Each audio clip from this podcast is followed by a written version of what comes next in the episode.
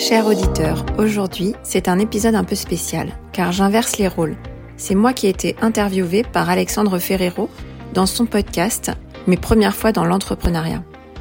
J'ai décidé de diffuser cette interview sur Référence Petite Enfance parce que dans cet épisode, je parle beaucoup de mon parcours qui m'a mené à devenir un vrai manager de crèche. Alors que tu sois salarié ou patron, si toi aussi tu t'interroges sur le management, le tien ou celui de ton manager, cet épisode devrait t'intéresser. Bonne écoute.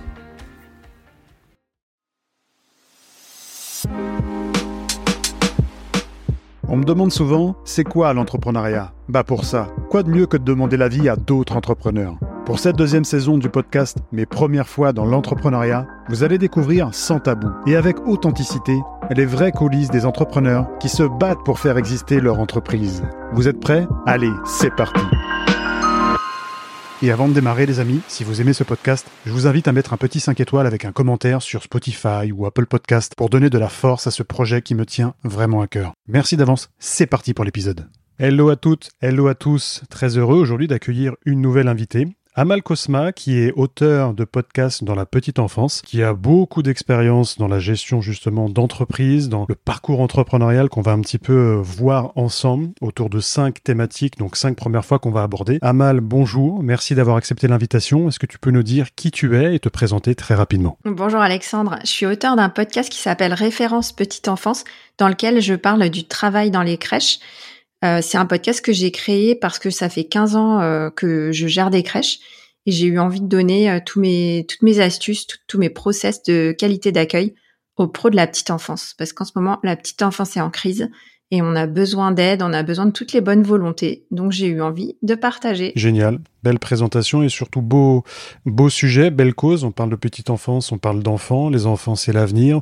Tout ce qui touche autour de l'enfant est important, notamment dans le choix du personnel et des gens qui vont accompagner un petit peu bah, ces enfants vers notre avenir, vers notre futur. Donc c'est une, c'est une très très belle cause. Tu parlais de crise un petit peu euh, tout à l'heure. Est-ce que tu peux en dire un, peu plus du coup par rapport à ça? Oui, ben moi tu sais, j'ai pendant les 15-16 dernières années, j'ai géré des crèches et la crise, ça fait longtemps qu'on la sent monter parce que on a une énorme pénurie de professionnels qui s'est beaucoup aggravée avec la crise sanitaire, avec le Covid.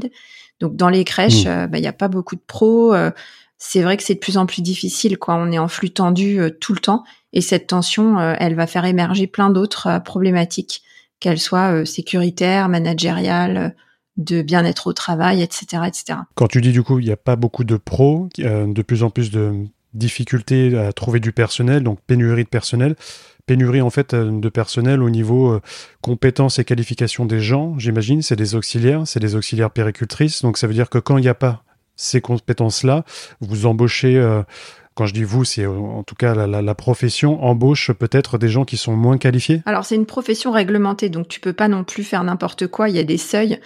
Euh, donc normalement, euh, bon, euh, la plupart des crèches sont dans les clous, hein. c'est-à-dire qu'on va hmm. plutôt fermer des sections ou fermer plutôt le soir, ou alors on va être vraiment dans le minimum du minimum du taux d'encadrement, ce qui fait que tu vas faire en fait bah, un peu le, le, bas de gamme ou le, enfin c'est le minimum voilà mais on fait ce qu'on peut entre guillemets c'est à dire qu'il n'y a pas euh, je, suis pas en train de juger en fait les crèches euh, qui font ça. Hmm. Ce que je dis, c'est que voilà, on a ouvert beaucoup de crèches. Il y avait une volonté politique d'ouvrir beaucoup de crèches pour que les parents puissent travailler, mais en face, il n'y a pas plus de pros qu'avant. Donc forcément, ben l'addition, euh, elle fonctionne pas quoi.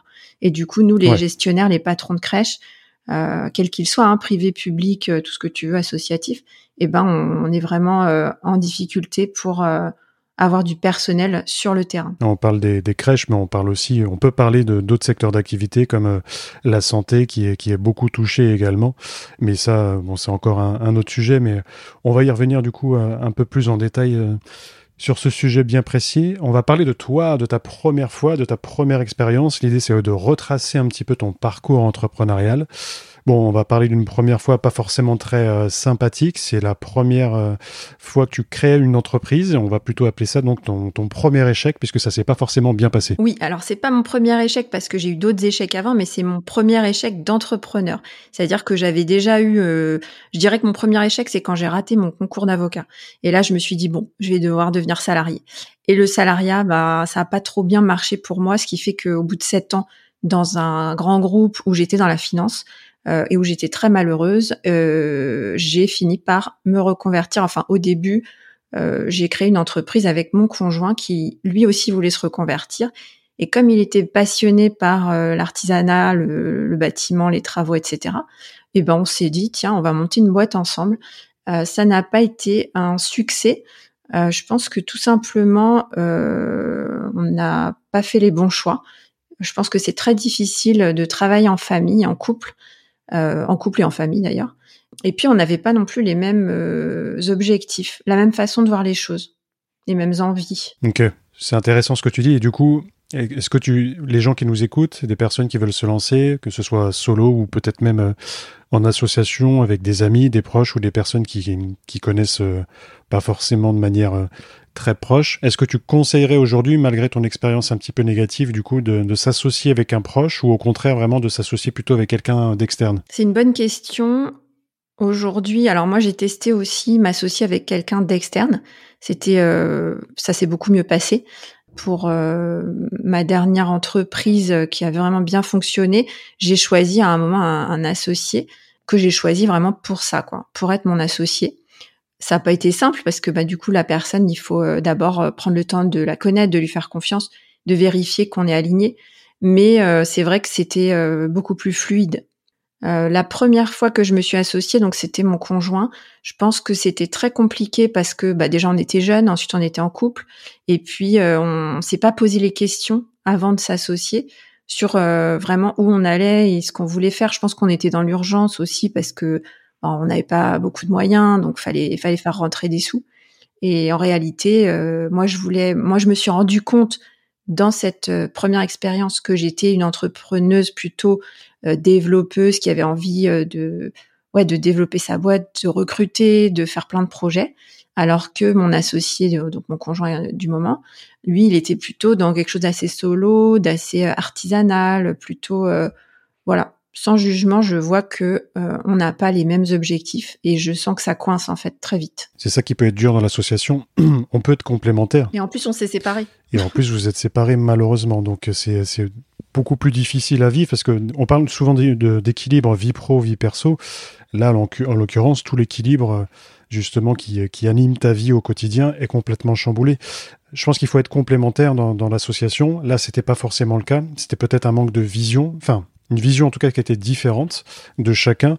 Et c'est vrai que si toi tu veux développer, si toi tu veux aller de l'avant et que euh, l'autre personne préfère non pas euh, se stagner, mais plutôt se stabiliser, c'est pas forcément évident du coup de développer quelque chose ensemble. Exactement. Je pense que ce qui est important, c'est de savoir si on a les mêmes objectifs, vérifier qu'on veut aller euh, dans la même direction. et puis ensuite, bah, l'entente, voilà, c'est un couple, c'est ça peut toujours se séparer. Donc après, j'ai refait l'expérience pas en couple, mais avec euh, une très bonne amie, une de mes meilleures amies. On s'est pas associé, mais je l'ai embauchée. Donc, tu vois, j'ai j'ai re-signé en fait pour bosser avec un proche. D'accord. Et ça s'est super bien passé. Euh, mais c'est bien parce que t'as pas été freiné par cette première un peu expérience euh, délicate qui a entraîné du coup une séparation. Derrière, tu te dis bon, c'est quelqu'un que je vais embaucher que je connais, mais tu as quand même fait place à, à ton feeling, à ton instinct, et puis ça, ça a payé puisque ça s'est, euh, ça s'est plutôt bien passé. En fait, j'y ai beaucoup plus réfléchi que la première fois, euh, et j'en ai beaucoup plus parlé avec elle, et on s'est dit les choses clairement. Euh, tu vois, je lui ai dit peut-être qu'on va perdre une amie. Enfin, je lui ai dit vraiment ce que, ce qui me faisait peur, elle aussi. Et on a décidé de tenter le coup, mais tu vois, c'était beaucoup plus réfléchi. Après, c'est un petit peu différent parce qu'on s'est, on s'est pas associé, mais je suis sûre que si on s'était associé, ça aurait aussi très bien fonctionné tout simplement parce que elle et moi, on a euh, vraiment la même façon de considérer le travail, euh, la charge de travail, la puissance que tu vas y mettre.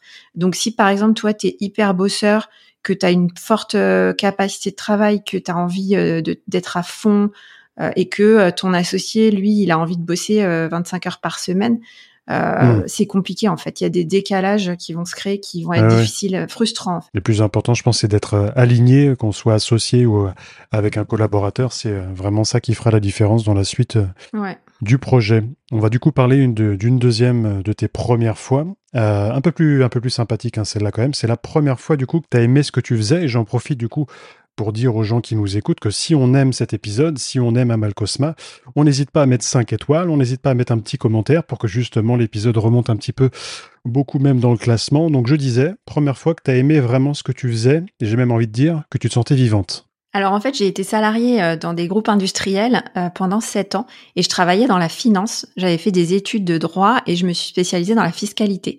J'ai été vraiment très malheureuse.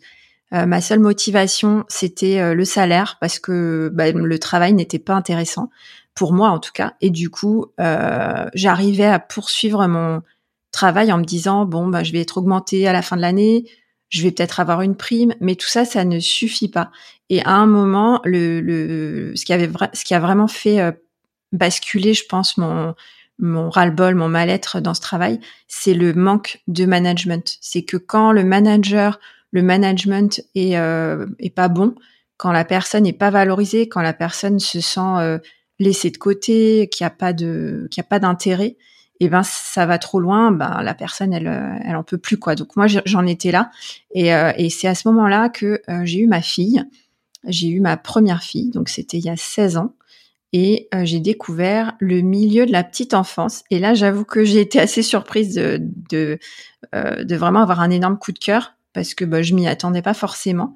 Et comme ma, ma, fille était dans une crèche collective associative, et ben le principe c'est que tu peux t'investir dans une association à titre bénévole. Donc euh, progressivement, j'ai appris en fait ce que c'était qu'une crèche. Et ensuite, comme l'association était en difficulté, je me suis investie parce que j'étais dans la gestion, dans la finance, pour redresser les comptes. Et là, je me suis sentie hyper utile. C'est là vraiment que j'ai découvert que tu pouvais te sentir utile, que tu pouvais avoir des liens humains euh, dans, une petite entreprise. Tu vois, on avait 10 salariés. Donc là, ben, tu rencontres les parents, tu rencontres le maire, tu rencontres les salariés, tu rencontres les enfants. Euh, donc là, tu voilà, es au cœur d'un système, euh, d'un petit écosystème où tu te sens utile, quoi, tout simplement. Il y a du lien social, il y a et puis tu sens que ce que tu fais, c'est directement lié au bien-être de, ton usager. Donc nous, c'était les parents et les enfants.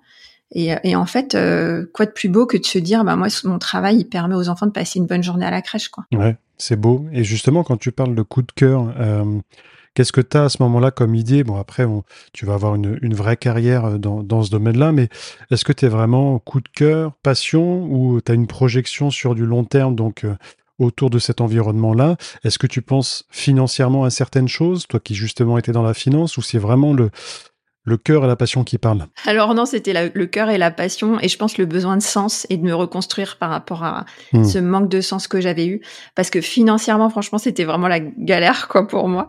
En plus, à ce moment-là, on se sépare avec euh, le père de ma fille, donc je me retrouve euh, mère célibataire, euh, bénévole dans une association. Enfin, bon, je te dis pas comme c'était fantastique. Euh, et j'avais plaqué un boulot euh, super bien payé avec plein de perspectives où je savais exactement euh, dans combien de temps j'allais devenir directeur fiscal, etc. là, je me retrouve quand même dans une situation assez galère, mais avec beaucoup de sens. Et en fait, ce que j'ai trouvé frappant, c'est que quand tu t'investis dans l'associatif, tu peux avoir des opportunités d'apprendre des métiers et d'obtenir plein de compétences. Et avec ce parcours-là, je suis devenue bah, gestionnaire de crèche, je suis devenue euh, gestionnaire d'association, je suis devenue gestionnaire de PME, je suis devenue manager. Alors plus après, quand j'ai eu ma propre entreprise, c'était un peu différent parce que quand tu es bénévole, même si voilà, en tant que présidente, je suis devenue, euh, je me suis professionnalisée, j'ai été indemnisée au bout de quelques années quand ma fille était plus dans la crèche, et, et donc je suis devenue euh, vraiment le, le, patron de la crèche. Mais c'est différent parce que quand tu es dans une association, il y a une sorte de reconnaissance qui est induite par le fait que bah, tu gagnes pas beaucoup d'argent, tu t'es, es bénévole indemnisé. Enfin, les gens ils, sont ils sont sympas avec toi quoi. Enfin sympa. c'est compliqué l'association, mais en tout cas les salariés sont reconnaissants. Euh, ce qui est un petit peu différent quand tu es dans l'entreprise privée. Euh, les relations sont un peu plus euh, un peu plus, je sais pas, un peu plus tendues ou un peu plus nettes. Enfin, c'est différent. Il y a pas ce, il y a moins cette reconnaissance en fait. Ok, c'est bien de voir la, la différence justement et de pouvoir euh, bien bien la distinguer. Si je retrace un petit peu du coup euh, ce parcours, donc tu as été salarié pendant 7 ans, tu étais dans un environnement qui te plaisait pas, on en parlait tout à l'heure en off, un petit peu proche aussi du burn-out pour euh, pour toi. tu lances ta première du coup société, donc premier échec entrepreneurial à ce niveau-là avec ton conjoint, séparation. Là, tu te lances justement dans, dans, ce bénévolat, tu en deviens présidente aussi. Et puis, on arrive du coup à une autre première fois où ça suit son cours par rapport à ce parcours et par rapport à ton investissement dans, l'environnement des, des crèches, euh, où il y a cette première ouverture d'un établissement de crèche. Ouais, alors en fait, ça faisait quelques années déjà que j'étais présidente de l'association. Et là, euh, l'associatif, il y a des hauts et des bas, hein, parce qu'il y a une gouvernance qui est assez difficile, assez complexe. Donc euh, j'avais quand même des moments euh, où ça me gonflait un petit peu quoi de gérer cette gouvernance d'association. En parallèle, j'avais un petit euh, une auto-entreprise pour faire du conseil parce qu'il fallait bien bah, que je gagne un petit peu d'argent quoi pour pour gérer le quotidien, ma fille, etc. Euh, et du coup, à ce moment-là, bon, c'était pas euh, fantastique, quoi. C'était quand même un peu la galère, je veux dire, au niveau euh, perso, financier.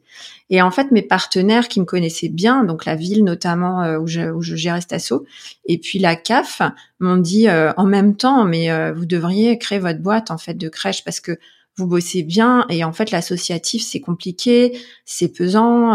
faudrait vous faire votre propre boîte pour sortir de ces problèmes de gouvernance. Et euh, grâce à eux, euh, j'ai eu le, la force, en fait, le, le courage d'y aller parce que c'est vrai que ça faisait un moment que je reculais là-dessus en me disant que, enfin, je sais pas, peut-être le syndrome de l'imposteur, mais comme ils m'ont, ils m'ont dit, euh, on vous fait confiance, c'est bien ce que vous faites, je me suis lancée. Et là, euh, c'était génial, quoi, parce qu'en fait, il y avait un élan positif de la part de ces partenaires-là. Donc le maire, bah, il m'a proposé un local assez vite il m'a mis en relation en tout cas avec les bonnes personnes qui avaient un local euh, en vue. Euh, la CAF, euh, c'était beaucoup de soutien. J'ai toujours eu beaucoup de, soutien de la part des interlocuteurs que j'avais, que ce soit à la CAF ou au département. Donc le département, c'est l'instance qui donne les autorisations et qui contrôle les crèches via son service qui s'appelle la protection maternelle et infantile, la PMI. Et c'est vrai que pour moi, c'est vraiment des partenaires qui m'ont toujours beaucoup soutenu. Et, et c'est vrai qu'en ouvrant ma première crèche, donc mon entreprise s'appelait la Girafe étoilée, j'ouvre ma première crèche, on est en 2013, janvier 2014 c'est l'ouverture. Donc euh, pendant toute l'année 2013, je travaille avec ces partenaires et c'est comme euh, quand tu sais quand tu es sur l'autoroute, euh, pas sur l'autoroute, quand tu es sur la route et que tu tu vois un premier feu vert et en fait tu as tous les feux verts qui qui sont alignés. Et c'était exactement comme ça. Tout se passait super bien. Euh, alors il y a eu beaucoup de boulot, hein. c'était euh, c'est quand même beaucoup de boulot d'ouvrir une crèche. Mais voilà, je sais pas, c'était top quoi. Ça se passait tellement bien, j'ai des super souvenirs. Génial. La girafe étoilée, j'adore le nom. Merci. Et ce que je vois dans l'analogie que tu viens de décrire avec le feu notamment, tout était au vert. Je pense que c'est un petit peu ton parcours aussi qui, euh, qui retrace bien où, où, tu devais aller. Quand je vois les feux qui sont au vert, en fait, ça veut dire que on t'envoie un message pour te dire tu es dans la bonne direction.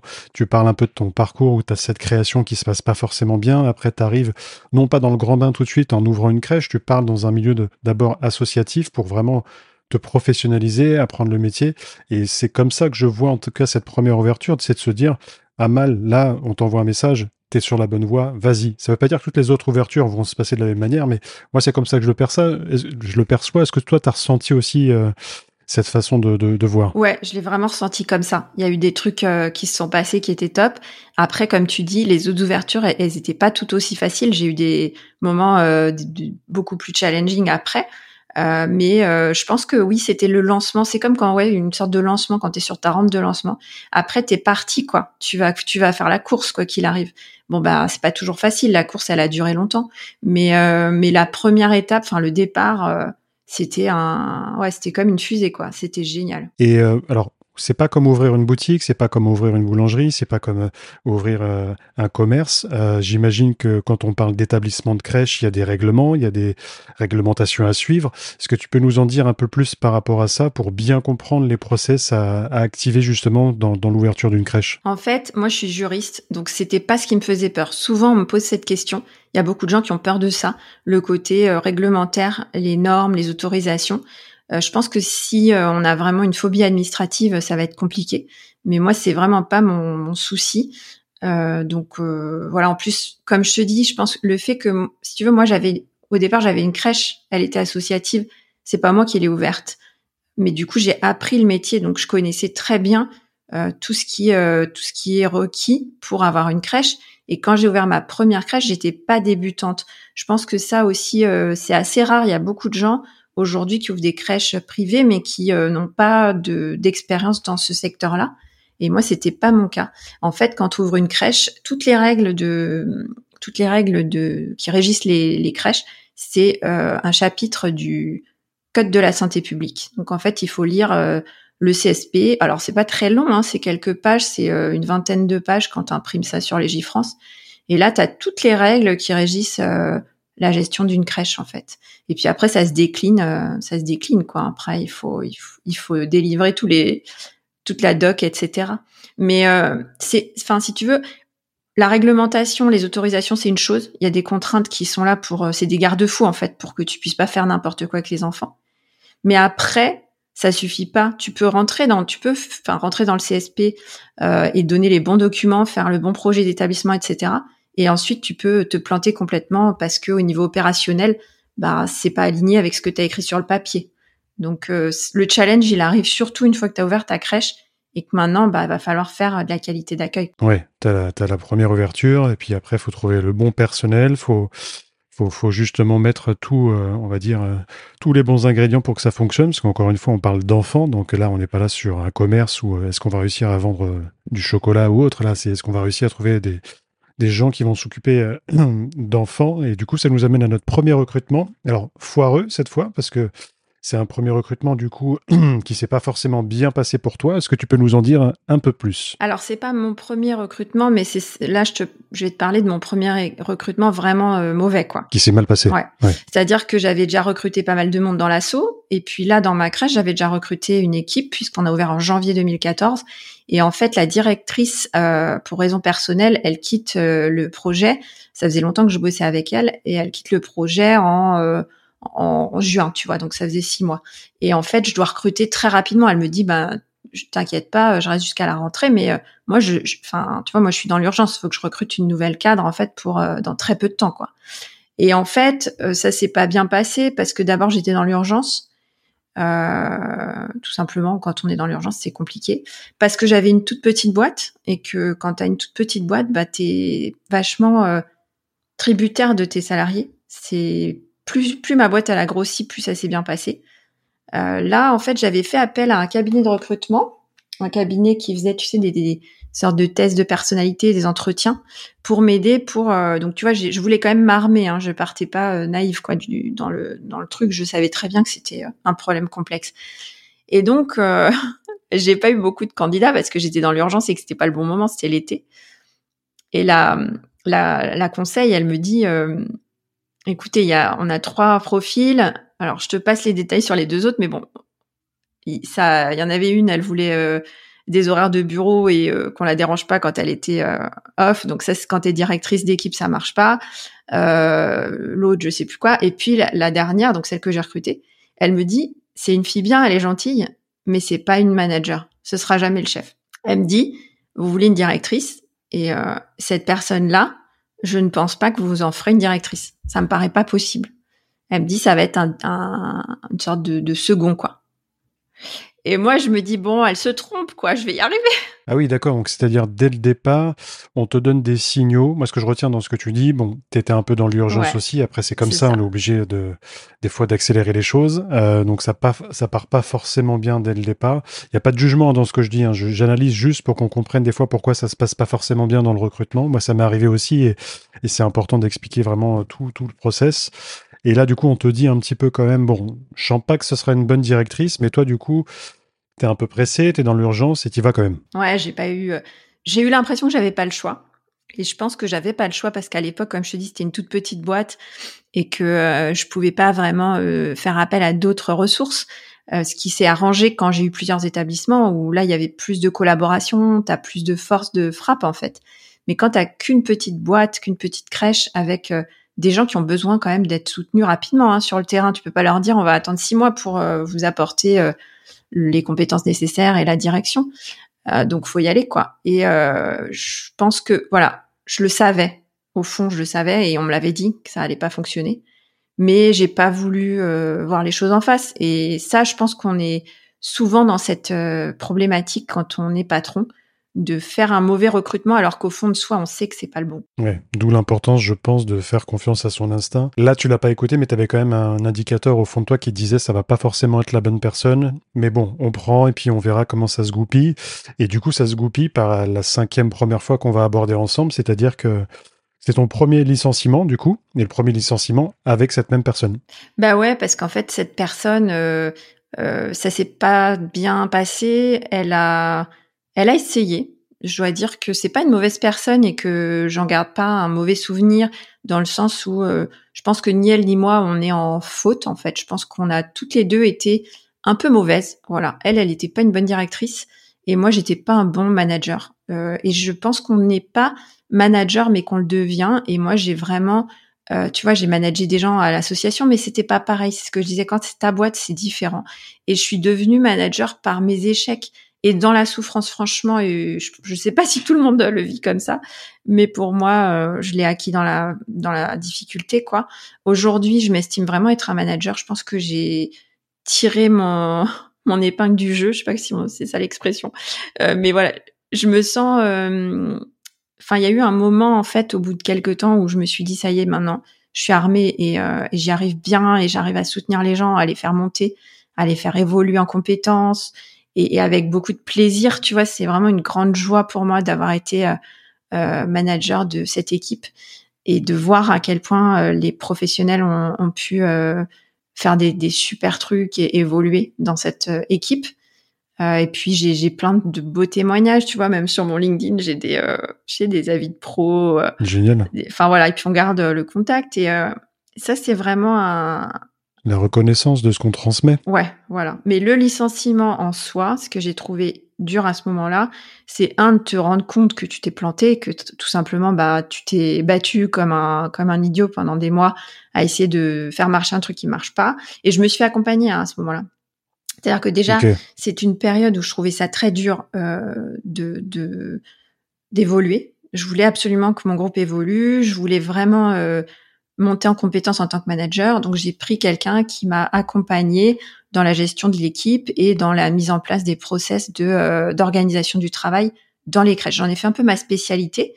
Euh, c'est-à-dire que maintenant, je sais voilà ce qui se passe dans une crèche sur le terrain. Moi, ce qui m'intéresse, c'est vraiment de comprendre ce qui se passe sur le terrain, comment le travail est organisé, qu'est-ce qui fait que ça va ou que ça va pas, et de pouvoir, euh, tu vois, mettre à profit cette organisation du travail pour que ça se passe bien pour l'enfant. Et du coup, ça va bien se passer pour tout le monde, en fait, pour le pro, pour la famille, pour tout le monde. Mais à ce moment-là, j'ai eu besoin d'une personne pour euh, pour m'aider à comprendre tout ça. Et c'est elle aussi qui m'a dit, écoute, avec cette professionnelle-là, ça ne marchera pas. Euh, regarde, regarde bien ce qui se passe, pose bien le cadre et en fait, voilà, le plus dur pour moi, ça a été à ce moment-là de me dire, bah maintenant, faut que je pose un cadre beaucoup plus ferme. Et la personne, soit elle rentre dans le cadre, soit elle va s'en aller.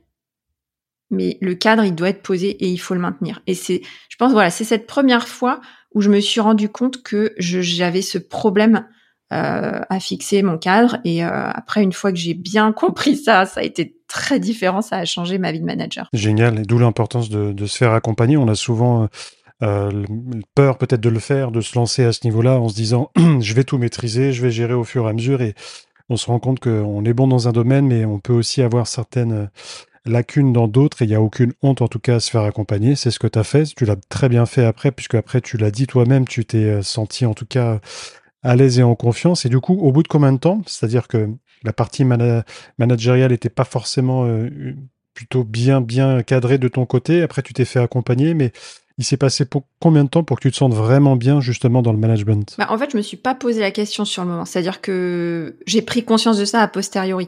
Sur le moment, euh, je me suis dit c'est pas pour moi le management. Ça c'est vrai. Assez vite, euh, je me suis dit euh, waouh, c'est l'horreur en fait d'être patron. Tu t'en prends plein la gueule en permanence. C'est l'enfer. au secours, je rends la crèche. Reprenez-la. Donc ça, c'était assez rapide. Euh, c'est là que je me suis fait accompagner.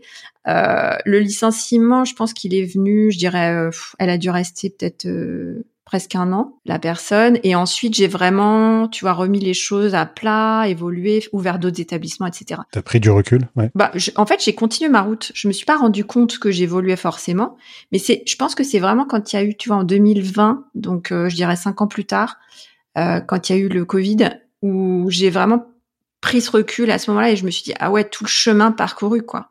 À ce moment-là, quand il y a eu le Covid, c'est les difficultés qu'on a rencontrées et euh, les difficultés que mon équipe a traversées et à quel point je me suis mise euh, les mains dans le moteur pour les aider aussi. Euh, comment on s'est serré les coudes et comment on a bossé en équipe. j'ai eu l'impression qu'on soulevait des montagnes en fait. Et là, je me suis dit waouh, t'as, as vraiment fait un sacré chemin. Et, euh, et là, j'ai pris vraiment le temps de me dire, alors c'est quoi que t'aimes, c'est quoi que t'aimes pas? Et c'est là que je me suis dit, mais en fait, j'adore être manager. Mais tu vois, j'en avais tellement souffert au début, j'avais tellement gardé cette euh, cette idée que non, le management c'est l'enfer. En fait, ça m'avait tellement marqué cette période difficile du début que euh, il a fallu qu'à un moment je me dise, ah oui, mais en fait non, finalement, c'est pas si c'est pas si mal quoi. J'aime bien. Mmh. T'as vraiment une t'as vraiment une vraie valeur, euh, tu t'apportes vraiment quelque chose quand t'es un bon manager. Et je disais souvent ça, je dis souvent ça en fait à mes pros quand elles évoluent, quand elles veulent évoluer dans des postes de manager, je leur dis ça va être dur, vous allez probablement avoir des moments difficiles, mais si vous y arrivez, c'est le top quoi d'être manager et, de réussir à être manager et à accompagner une équipe. Complètement et on arrive du coup à la fin de l'épisode et je ne peux que euh, apprécier ce que tu dis, ton parcours aussi. Enfin, c'est, on voit un petit peu tout le chemin qu'il faut pour justement être épanoui, être bien dans ce qu'on fait. Et c'est pas forcément dès la première fois, même si c'est un petit peu la thématique du podcast, qu'on arrive à toujours trouver, en tout cas, chaussure à son pied. Euh, des fois, on arrive à des moments euh, d'une vie où on est à un endroit, on ne sait pas forcément pourquoi, c'est comme ça. Et puis, euh, ça peut être pour une association, puis après, ça était un peu comme toi, ça bifurque sur finalement un projet d'entreprise beaucoup plus important et impactant du coup, parce qu'encore une fois, on parle de crèche, on parle d'enfants, donc c'est c'est une belle cause. Euh, dernière question que je pose à tout le monde, du coup, qu'est-ce que tu conseillerais à, la Amal Cosmad il y a quelques années qui n'avait aucune expérience entrepreneuriale? Qu'est-ce que tu lui dirais aujourd'hui, justement, euh, pour la conseiller si elle voulait, si elle voulait se lancer? Euh, je, je, lui dirais, n'attends pas pour te faire, pour te faire accompagner. N'attends pas pour te faire soutenir et trouver euh, trouver les bons soutiens. Ouais. Je pense que c'est pas la peine de souffrir inutilement. pas se faire du mal, se faire accompagner dès le départ. Ouais.